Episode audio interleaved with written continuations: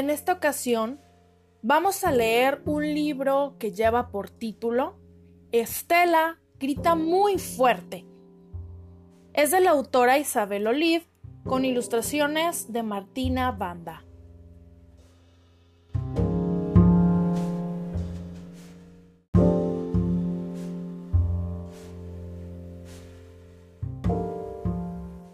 Este libro es la primera edición y corresponde al 2008. Es publicado por la editorial Finco de la serie Alomos de Clavileño y el cuento original proviene del catalán.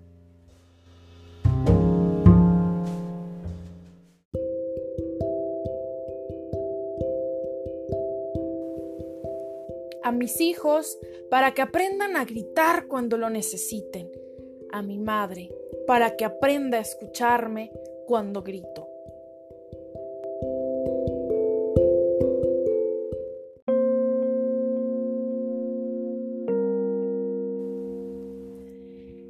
A Estela le gustan muchas cosas. Le gusta jugar con el agua, en la tina, e imaginar que es un delfín que se hace pequeño, pequeño, y que se mete de un brinco por la regadera y que corre por todas las tuberías de la casa hasta llegar a su papá, que está lavando los platos en la cocina y cuando él abre la llave del fregadero, el delfín tiene que volver a convertirse en Estela para no caerse dentro del sartén sucio que tiene su papá entre las manos. También le gusta jugar con sus amigos en la escuela. Tiene muchos amigos. Guille, Bruna, Luis, Ana, María, pero su amiga, su mejor amiga es Lucía. Con Lucía puede jugar a un millón de cosas. Lástima que tenga tan mal genio. El otro día, por ejemplo, a la hora de la lectura, Estela escogió un libro precioso, con peces fantásticos, de colores lila, que es su color preferido. Y Lucía se enojó porque ella también quería leerlo y empezó a pellizcarla en los brazos y en las piernas. Estela, que no sabía qué hacer, se puso a llorar bajito y se imaginó que era un pájaro de color naranja que volaba muy arriba, arriba y que subía hasta el techo para que ya no la pellizcaran más. Y cuando Estela dejó de notar las uñas afiladas de Lucía, abrió los ojos y se miró las manos para ver si se habían convertido en alas y saber si al final había logrado transformarse en pájaro y escapar. Pero no, es Conchita, la maestra, que separó a las niñas y está regañando a Lucía por su mal carácter incontrolable. Pero Estela, preciosa, ¿por qué no has dicho nada? Te dejó llena de marcas. Es que yo no sabía qué hacer. Estela se encoge de hombros y mira a Lucía, que ya tiene cara de arrepentida. ¿Verdad que no te gusta que te peguen? Le pregunta Conchita y Estela dice que no con la cabeza.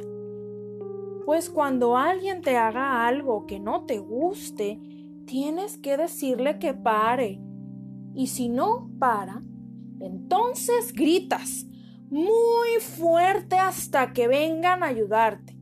No debes de dejar que te hagan daño. ¿Y tú, Lucía? Aprende a pedir las cosas. No puede ser que por culpa de tu mal genio le hagas daño a tu mejor amiga. Ándale, dale un beso y pídele perdón a Estela. A Estela le gusta su pelo oscuro y larguísimo. A veces se figura que su cabello es un vestido mágico que la protege del mundo y la hace más fuerte. Pero cuando su madre la peina después de bañarse, ella se da cuenta de que en realidad solo es pelo y que le cuesta mucho desenredarlo. Sus padres siempre le dicen que si se queja, se lo cortarán. Y por eso ella nunca dice nada.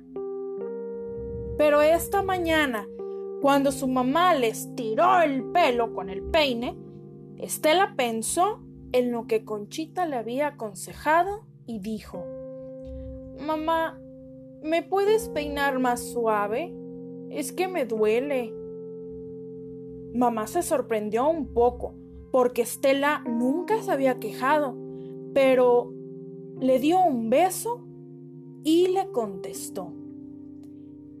Claro, mi reina, lo haré con más cuidado. Si vuelvo a hacerte daño, ¿me avisas? ¿De acuerdo? Estela está contentísima. El truco de Conchita funciona. Otra cosa que le fascina a Estela es ir a comer a casa de los abuelos los domingos, porque su abuela siempre le hace un espagueti con queso riquísimo, que es su plato preferido. En cambio, en su casa, sus papás no tienen tiempo de cocinar. Hasta hace poco, también le gustaba jugar con el tío Anselmo, que le hacía juegos de magia con las cartas y le contaba cuentos divertidos, pero últimamente empezó a hacer cosas raras y ya no le gusta tanto. La lleva con él al cuarto mientras los adultos hablan en el comedor. Le quita la ropa y le hace unas cosquillas muy raras por todo el cuerpo, incluso por los sitios tan escondidos que ni ella siquiera conoce. Cuando le pasa eso, se imagina que es una nube de azúcar que se escapa por la ventana y vuela sobre el mar, que un viento muy suave le empuja otra vez hacia su casa y que entra por el balcón del comedor y allí se convierte en una gotita de lluvia que cae sobre la mejilla de mamá y le da un beso muy dulce. La primera vez que el tío Anselmo lo hizo, ella le preguntó por qué le quitaba la ropa y él le dijo que porque era su sobrina preferida y que la quería mucho y que ese juego era el más secreto de todos. Como Estela era la sobrina a quien más quería, debía hacerle caso y guardarle el secreto. Estela no acababa de entender aquel juego que no le gustaba, porque se supone que los juegos tienen que ser divertidos, pero no quería que el tío Anselmo se enojara por su culpa, así que mejor se callaba y se aguantaba.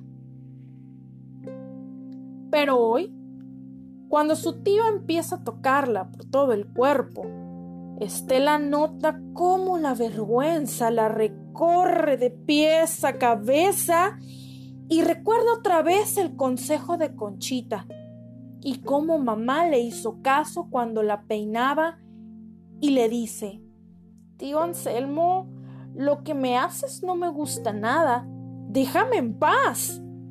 El tío Anselmo no le hace caso y Estela nota cómo desde dentro le sale un grito enorme, un grito tan fuerte que se escapa por la ventana y viaja mar adentro. Resuena por China y por Australia y les llega a los pingüinos del Polo Sur y a las jirafas de África.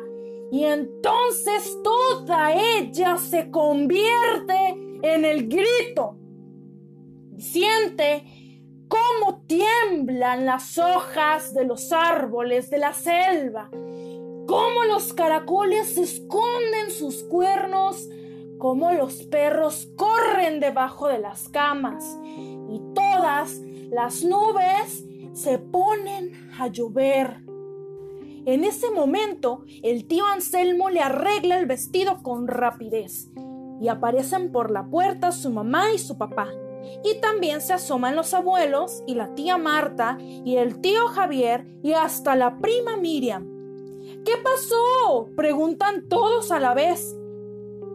El tío Anselmo, que de golpe se puso pálido como la leche, dice, no, nada, estábamos jugando.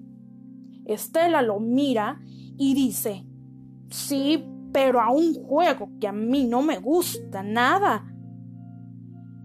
Y Estela corre hacia mamá, que la abraza y le da un beso muy tierno. Estela tiene muchas cosas que contarle a su mamá, pero lo hará mañana. Hoy solo tiene ganas de abrazarla.